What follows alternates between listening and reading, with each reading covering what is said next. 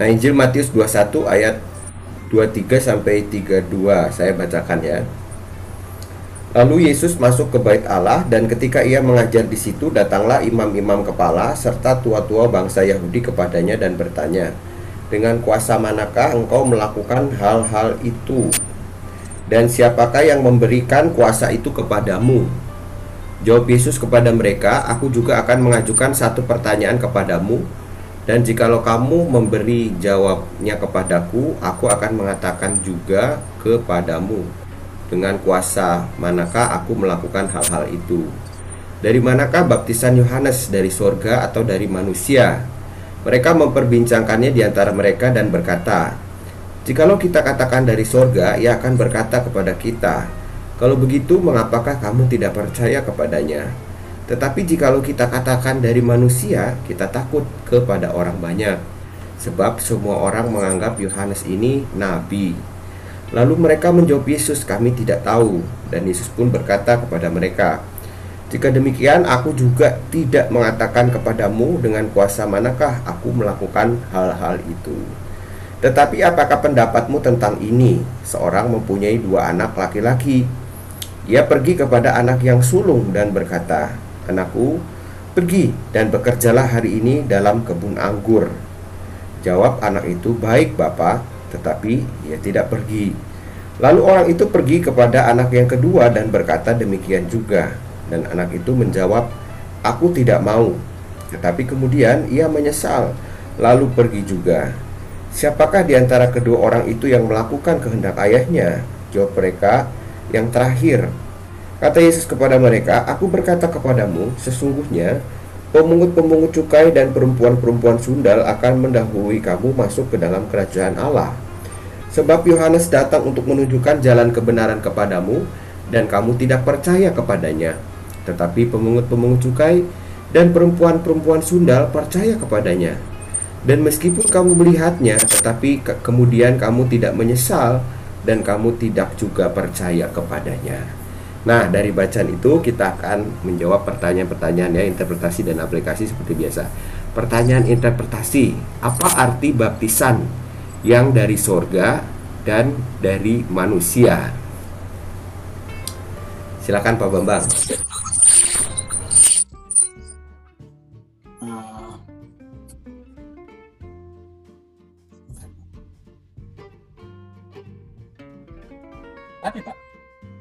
Ya, kedengaran Pak Bambang. Uh, baptisan surga di dalam Injil Markus pasal 1 ayat 4 itu uh, Yohanes Pembaptis menyerukan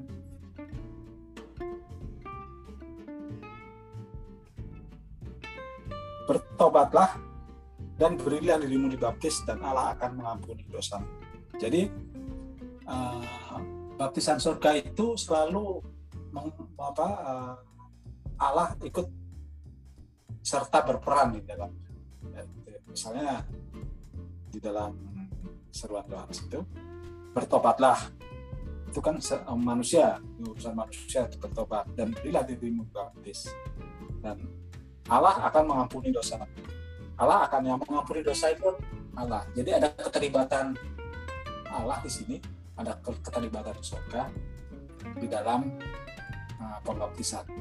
Itu disebut uh, baptisan surga. Sedangkan kalau baptisan manusia, kalau saya tidak tidak salah ya, di zaman itu baptisan bukan bukan bukan sesuatu yang baru, tapi sudah sering dilaksanakan, yaitu bagi mereka yang mau masuk menjadi anggota Yudaisme itu harus dibaptis dulu untuk kemudian bisa dinyatakan sebagai anggota dari Yudaisme. Gitu, Bang. Ya, terima kasih Pak Bambang. Ya, jadi memang artinya betul begitu Pak. Jadi yang kalau dari manusia itu hanya semacam kayak apa ya pintu masuk ke komunitas Yahudi saja ya tapi kalau dari manus dari sorga itu ada perubahan ya yang tadi Bapak mengatakan yang diberikan Tuhan yaitu e, pengampunan ya pengampunan dosa manakala mereka bertobat ya. Betul betul. Nah, seperti begitu. Oke nomor dua. Nah, nomor dua pertanyaannya apa alasan imam-imam kepala dan tua-tua Yahudi tidak mau menjawab pertanyaan Yesus? Waktu ditanyakan tentang baptisan Yohanes ini. Silakan Pak Bambang. Ya karena itu uh, seperti makan nasi malakama ya. Mau dijawab yang mana pun itu dia akan apa terpojok. Kalau dia katakan kan diperbincangkan uh, baptisan surga lalu Tuhan Yesus akan bertanya kalau itu baptisan surga kenapa kamu tidak percaya tapi kalau dikatakan bahwa itu baptisan manusia, tentu orang-orang yang sudah dibaptis oleh Yesus akan marah dan akan uh, mencelakakan para ahli Taurat itu. Jadi ini adalah uh, semacam counter ya, counter attack ya. Jadi Tuhan Yesus karena sebelumnya Tuhan Yesus juga sudah dari pojokan lebih dahulu. Karena dia uh, memberikan suatu suatu apa suatu pertanyaan juga yang yang juga tidak mungkin dijawab oleh orang-orang orang-orang itu pak. Itu pak ya betul pak. Jadi uh, kita tahu pada saat peristiwa pembaptisan oleh Yohanes uh, banyak yang orang datang ya orang orang-orang berdosa begitu menyesal. Dan juga ada orang-orang uh, ahli-ahli Taurat gitu ya datang juga begitu yang orang ortodoks ini ya. Tapi Yohanes tahu kalau mereka itu apa ya kayak nggak bertobat gitu kan nggak nggak sungguh-sungguh bertobat katanya kan Hai kamu keturunan ular beludak ya kan siapa yang mengatakan kamu dapat lepas dari hukuman ya kan kalau kamu nggak bertobat begitu. Nah, jadi Tuhan Yesus bertanya ini sebenarnya ya counter attack betul Pak Bambang ya. Tuhan Yesus tahu bahwa mereka ini nggak percaya ke Yohanes ya bagaimana juga bisa percaya kepada Tuhan Yesus ya kan kan kuasa yang diberikan oleh Tuhan Yesus itu sama ya artinya Allahnya sama begitu Yohanes membuka jalan bagi karya Tuhan Yesus Nah, jadi Tuhan Yesus bertanya dulu, kamu percaya nggak kepada Yohanes gitu ya yang membuka jalan untuk kehadiranku? Menurut kamu gimana? Nah mereka ya begitu, mereka kan tetap nggak percaya kan dia mereka bilang itu kalau dari manusia kita takut kepada orang banyak, nah kan kayak begitu. Tapi kalau dari sorga, nah kamu kok nggak percaya ke aku? Ya gitu. Jadi betul-betul keras kepala ini ya. Jadi mereka nggak mau jawab karena mereka jaga lebih jaga apa ya lebih jaga image gitu ya lebih mau menjaga uh, main aman lah main aman begitu jadi dia nggak mau menjawab oke okay. ya berikutnya ya sebentar kalau jawaban Pak Paulus oh ya Pak Paulus menjawab itu karena serba salah ya kalau dari manusia orang banyak mempercayai dari Allah. Kalau dari Allah, mengapa mereka tidak percaya kepada uh, Yohanes? Ya, gitu begitu. Jadi uh, yang seperti dituliskan begitu ya. Mengapa kamu nggak percaya kepadanya, kepada Yohanes? Kalau dari sorga. Tapi kalau dari manusia, nah, orang banyak itu yakin ya bahwa di dalam baptisan Yohanes itu bukan hanya sekedar tindakan manusia gitu. Jadi memang mereka main aman ini, main aman ya. Sama Pak Paulus juga jawabnya sama seperti yang kita. Ya. Oke, tetapi mereka ini tidak mau ya.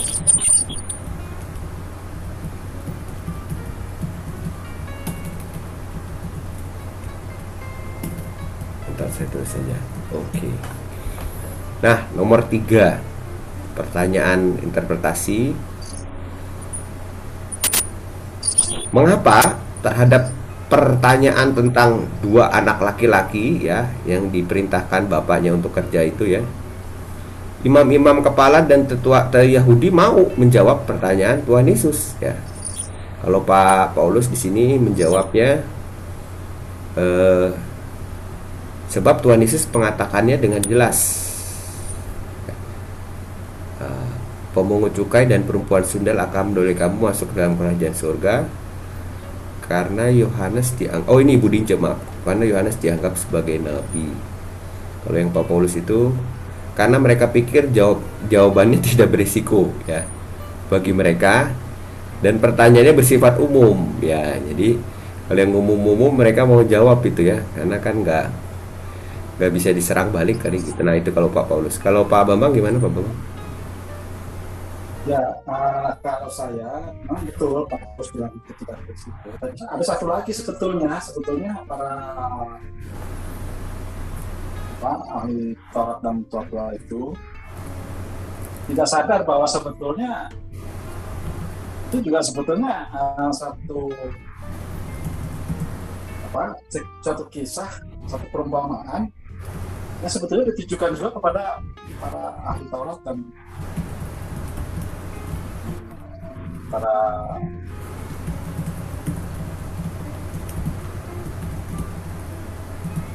nah, tua-tua itu tua bangsa ini. Imam-imam dan imam kepala dan tua-tua bangsa itu sebenarnya ditujukan juga kepada mereka yang ketika Yesus yang mengatakan dan meskipun kamu melihatnya tetapi kemudian kamu tidak menyesal dan kamu tidak percaya nah kamu pada saat itu kan itu uh,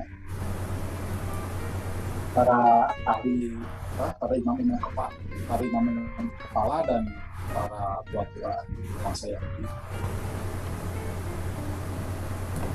Ya.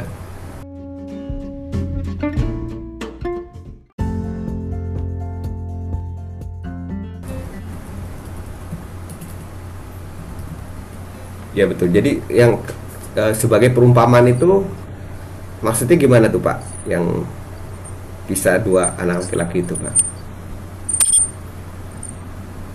oh iya itu kan uh, itu diperumpamakan juga sebetulnya kan uh, pada ya saya sih nggak bisa bilang apakah itu orang Yahudi atau bukan tapi anak pertama itu kan anak sulung itu kan sebenarnya awalnya kan Tuhan seperti dikatakan pada kemarin kan aku datang hanya untuk orang-orang Yahudi. Jadi sebetulnya anak sulungnya itu adalah orang-orang Yahudi pada orang Yahudi. Tetapi orang Yahudi biasanya dalam ibadah itu menyanggupi apa uh, ibadahnya tekun, sanggup, tapi dia tidak pernah melaksanakan apa yang dan kemudian karena orang Yahudi seperti itu, lalu uh, Allah mengalihkan apa uh, seperti dikatakan oleh Rasul Paulus karena kita ini cara yang dijangkaukan. Ya, apa mengajak gitu ya mengajak bangsa-bangsa lain juga orang Yahudi untuk kita percaya. Ya ya demikian ya Pak Bambang betul. Saya juga setuju bahwa ada apa namanya ya ada betul-betul kemiripan dari cerita dua anak ini ya. Yang satu bilang iya tapi nggak pergi. Yang sang satu bilang enggak tapi pergi gitu.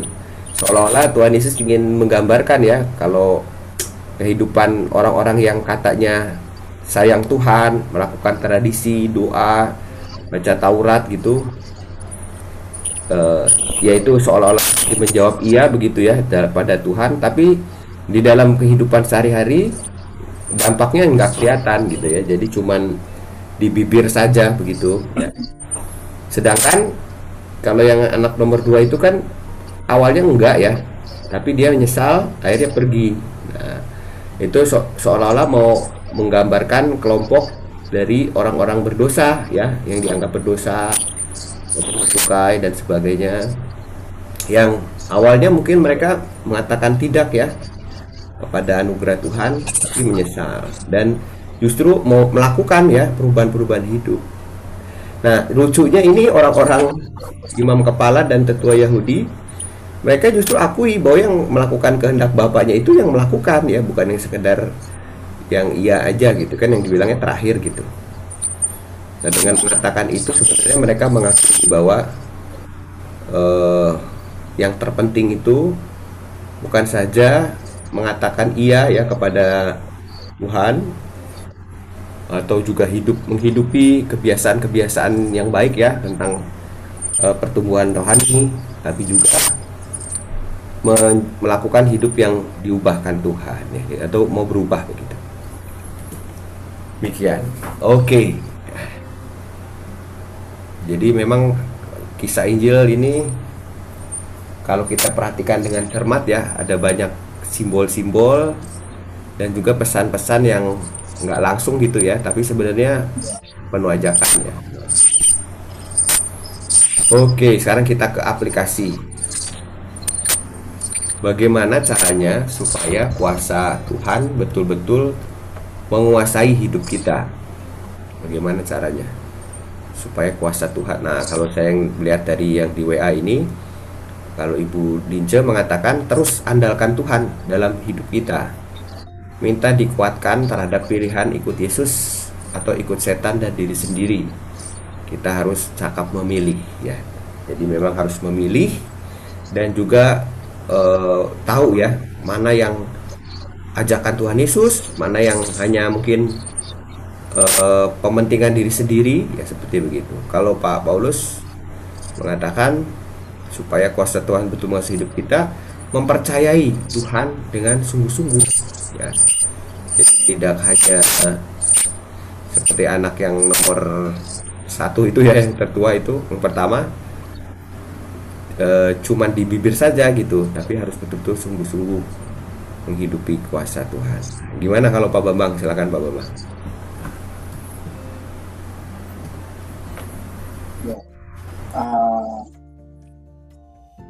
kalau saya ya mirip-mirip juga dengan Pak Paulus dan gereja tadi. Kalau saya sih berpikir bagaimana supaya kuasa Allah itu selalu ada dalam hidup kita, selalu berkuasa dalam hidup kita. Ya kita harus bukan hanya percaya, tapi juga kita harus berani mempercayakan diri kita kepada Tuhan. Jadi bagaimana kita akan bisa melihat kuasa kuasa Tuhan berlaku dalam hidup kita kalau kita sendiri tidak berani mempercayakan hidup kita kepada Tuhan. Kita selalu mengandalkan ke usaha-usaha kita, pikiran-pikiran kita, akal-akal ber, berakal, berpikiran yang kita andalkan. Padahal kalau kita kita sering kali mengalami dan mengakui bahwa segala sesuatunya ketika kita sudah sampai pada tahap tidak mampu, Tuhan lah yang akhirnya mengambil alih itu, berusaha apa menyelesaikan masalah. Jadi sebetulnya sebenarnya sebenarnya kalau hanya percaya itu kalau menurut saya sih kurang lengkap. Jadi kita tetap harus mempercayakan diri. Nah, bagaimana supaya kita bisa mempercayakan diri dulu? dulu zamannya kayak hal ini masih belum kayak gitu ya bangunannya itu saya ingat ada beberapa pendeta yang dalam khotbahnya mengilustrasikan begini ada seorang pemain akrobat yang dengan tali yang terbentang menyeberangi sebuah ngarai yang sangat dalam dan apa, tinggi dalam dan panjang itu jauh dia menyeberang dari ujung ke ujung Nah, ketika dia berhasil menyeberang, maka dia menawarkan, dia bertanya sama uh, penontonnya, apakah kamu percaya saya bisa menyeberang lagi? Kata, kata penontonnya, ya percaya. Siapa yang mau ikut? Nggak ada yang mau, nggak ada yang berani. Tapi tiba-tiba ada seorang anak yang berani, dan dia didukung oleh pemain akrobat itu menyeberang sampai ke seberang. Ketika sudah sampai di seberang, ditanya siapa dia. Ternyata itu adalah anaknya. Nah, tentu anaknya itulah yang berani mempercayakan dirinya kepada kepada Tuhan dalam segala situasi. Jadi kalau menurut saya nah, kita akan mengalami kuasa Tuhan, betul-betul kuasa Tuhan akan selalu ada dalam hidup kita kalau kita berani percayakan diri kita kepada Tuhan. Begitu Pak. Baik, terima kasih Bapak Bang ya. Namanya jadi kita betul-betul menjadi objek ya, Tuhan itu subjeknya begitu. Betul-betul kita yang uh, kuasa kita itu kalah dengan kuasa Tuhan. Dan jangan setengah-setengah gitu loh Pak. Iya, jangan setengah-setengah ya. Dan itu berarti kayak seperti ilustrasi si anak tadi dia mau ya mengikuti cara dan jalannya Tuhan ya mau diajak Tuhan untuk menghidupi ajarannya. Ya, seperti itu.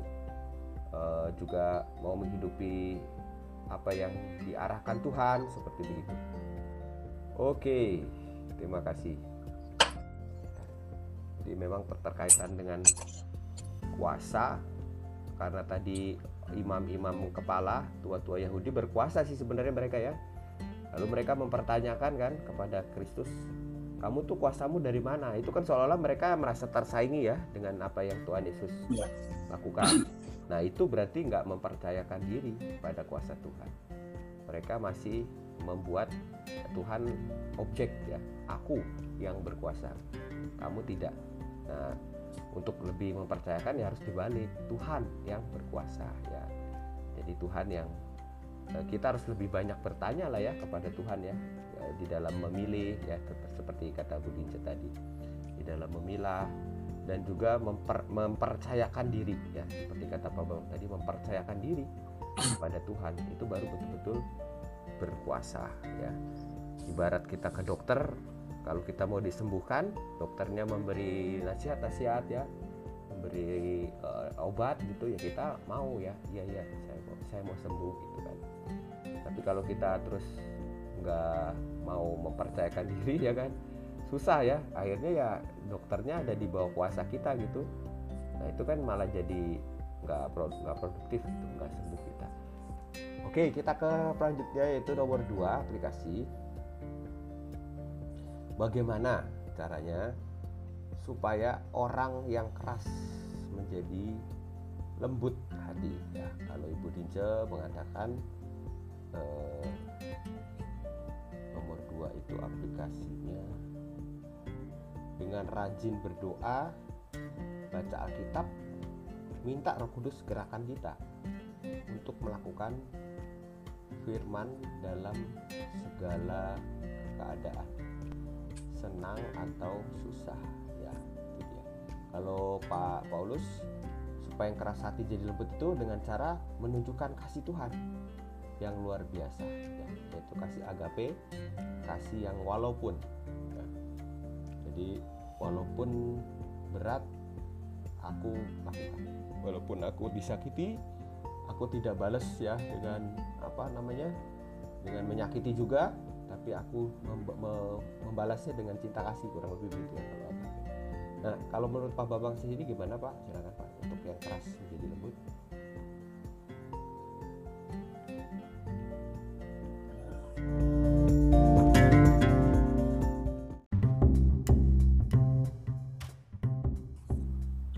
Agak agak susah Pak ya.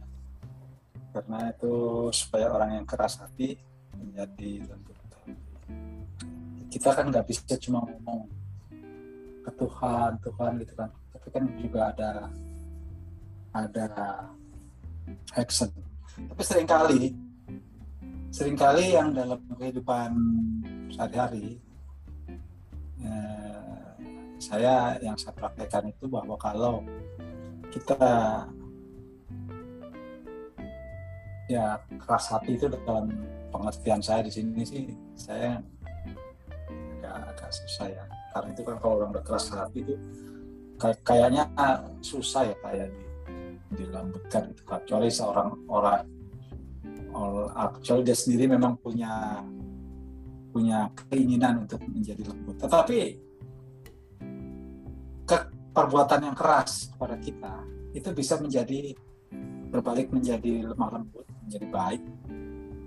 Justru dengan kita mempraktekkan apa yang uh, firman Tuhan ajarkan uh, yang Tuhan Yesus ajarkan melalui firman Tuhan di dalam misalnya janganlah kamu membalas kejahatan dan kejahatan.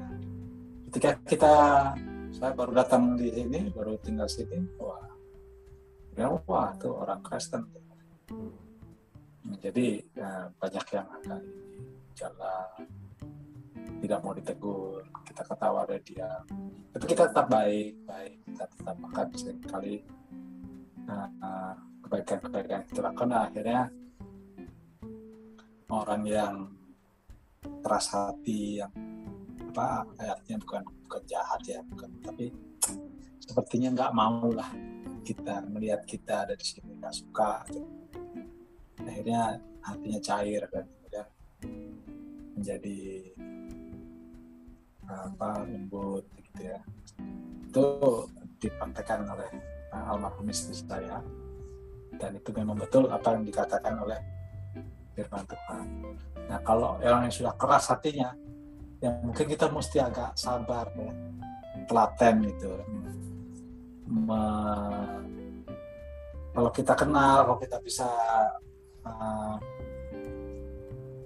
apa namanya berdialog dengan dia gitu. mungkin kita bisa kalau mungkin dia seiman gitu ya mungkin kita bisa ajak dia untuk uh, berpartisipasi dalam pendalaman iman dalam pendalaman Alkitab gitu ya jadi supaya dia juga tahu dan akhirnya oleh firman dia menjadi akhirnya yang keras itu bisa menjadi lembut. Saya kira gitu pak. Ya, dengan apa ya? Dengan ya apa? Kalau ibarat dulu tuh ilustrasinya itu kalau batu ditetesin air aja begitu ya, lama-lama ya. juga akan ada perubahan. Dan untuk melakukan itu memang butuh kasih ya. Karena kasih kan selalu memberi ya. Kalau yeah. kalau bukan kasih kan kita ingin dapat ya dapat perhatian dapat apa gitu kalau kita memberi memang nggak mudah tapi itu justru mengubahkan ya mengubahkan hidup cara untuk mengubah manusia ya memang begitu sih dengan memberikan kasih dan perhatian yang nyata begitu ya. Itu yang mengubahkan hidup. Seperti Tuhan Yesus kan ya dia memberi diri menyatakan kasih mengubahkan dunia. Ya seperti itu Oke, terima kasih. Nomor tiga. Uh, oh ya, yang aplikasi nomor dua ini terkait dengan kekerasan hati yang kita lihat di dalam diri uh, pemuka-pemuka agama dan tua-tua Yahudi itu ya. Uh, yang imam-imam kepala itu kan merasa mereka paling tinggi di dalam memahami agama ya lalu tetua-tetua itu sebagai pemimpin-pemimpin komunitas gitu mereka itu keras hatinya kepada Tuhan Yesus ya. jadi kita jangan ngikuti kekerasan hati mereka ya gimana caranya ya tadi ya seperti Ibu Dince Pak Paulus Pak Bambang sudah sampaikan bahwa ada pertolongan Tuhan ya pertama memang begitu tapi juga kita mau ditolong Tuhan ya, dengan melakukan ya terus menerus konsisten gitu. Nomor tiga, nah terakhir ini ya, pelajaran apa yang anda dapatkan dari kisah ini? Pelajaran apa sih? Kalau Ibu Dince mengatakan pelajaran yang didapat, jangan kita menganggap diri sendiri paling benar setelah kita dimeteraikan atau dibaptis. Merubah pola pikir lama menjadi hidup yang baru sesuai firman-Nya. Kalau Pak Paulus mengatakan percaya Tuhan dengan sungguh-sungguh perlu diusahakan. Nah, Pak Bambang silakan Pak Bambang pelajaran yang dapat Pak Bambang ambil Pak. Ya, jadi uh, kalau saya tuh melihat apa yang Tuhan Yesus lakukan di Bait Allah itu kan sebenarnya untuk melakukan kebaikan seperti yang diperintahkan oleh Allah Bapaknya. Tetapi ternyata untuk melakukan uh, kebaikan seperti yang diperintahkan Tuhan pun banyak orang yang tidak suka yang berusaha untuk uh, menggagalkan berusaha untuk menghalang-halangi nah, seperti para ahli-ahli uh, para pemuka agama itu jadi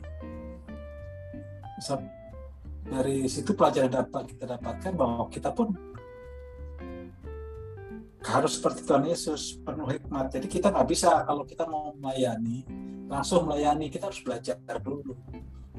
Tuhan Yesus kan penuh hikmat itu ya. Dia ketika dia sedang dipojokkan ditanya apa dengan kuasa siapa kamu melakukan itu. Nah, Tuhan Yesus berhikmat ya.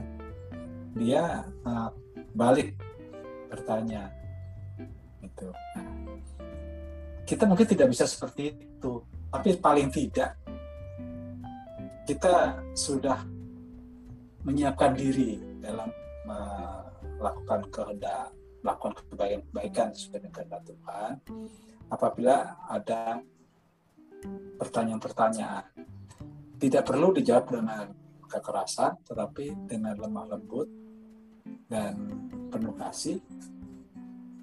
Tetapi juga bisa membuat si orang yang mempertanyakan itu juga tidak bisa melakukan me, melanjutkan apa uh, apa rencana-rencana untuk menggagalkannya. Jadi intinya itu bahwa untuk melakukan untuk bisa seperti Tuhan Yesus, ya kita harus belajar seperti Tuhan Yesus kayak belajar kepada Tuhan Yesus gitu caranya gimana gitu Pak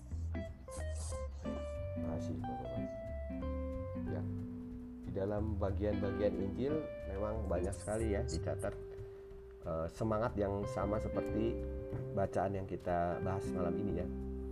Bahwa Tuhan Yesus itu melakukan perlawanan memang ya tapi perlawanannya itu justru berangkat dari cinta kasih dari ketulusan gitu hikmat ya.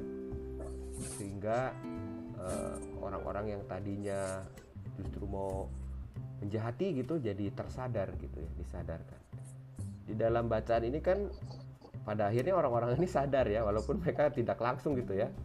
Mereka jawab yang terakhir gitu. Berarti kan mereka itu ngakui sebenarnya bahwa uh, mereka itu seperti anak yang cuma dengar tapi nggak memperlakukan. Karena kan uh, perempuan-perempuan Sunda kata Tuhan Yesus ya itu mau diubahkan Yohanes tapi kalian nggak percaya gitu. oke begitu ya. Jadi eh, da dari pelajaran ini kata Pak Babang ada proses hikmat ya yang semestinya kita juga hidupi gitu ya dalam hidup kita sehingga pelayanan kita ya pelayanan kebaikan kita itu waktu menghadapi tantangan itu tidak berhenti ya tetap terus berlanjut dalam pertolongan Tuhan. Oke, ada lagi Pak Bambang yang mau disampaikan? Nah, saya kira cukup Pak. Cukup ya. Oke, oke, oke. Baik, kalau gitu kita bisa akhiri ya Pak Bambang. Ya Pak. Ya, mari kita. Uh, bentar, saya mau itu dulu. Untuk yang di Mari kita berdoa. Bapak, kami bersyukur menerima kabar baik bahwa di dalam Tuhan Yesus kami beroleh keselamatan, kami beroleh pengampunan dan hikmat. Kami tahu bahwa di dalam mengikuti Yesus kadangkala kami menghadapi orang-orang yang belum mau mengakui kuasa Tuhan. Sehingga mungkin pelayanan kebaikan yang kami terima dari Tuhan Yesus yang kami lanjutkan ke orang lain mengalami tantangan dan hambatan. Biarlah ya Tuhan kami terus maju melangkah dan dengan pertolongan Roh Kudus kami memiliki hikmat di dalam menyikapi itu semua. Biarlah setiap ungkapan kata-kata kami, percaya kami kepada Tuhan, bukan saja kami ucapkan di mulut, tapi kami juga boleh hidupi dengan pertolongan Tuhan. Sehingga pelan-pelan kehidupan kami bukan saja diubahkan Tuhan, tapi juga mampu mengubahkan sekitar kami, tempat di mana Tuhan utus kami untuk mengabarkan kabar baik. Kami percaya juga Tuhan memberkati kami semua, memberkati Pak Bambang, serta segenap keluarga, juga setiap anggota kelompok PA Jumat, baik yang juga menyimak lewat WA. Tuhan menjadi pemelihara hidup kami, pemelihara jiwa kami, sebab Tuhan adalah gembala kami yang baik. Kami mohonkan segenap syukur dan doa kami di dalam nama Tuhan Yesus, Tuhan dan Juru Selamat kami. Amin.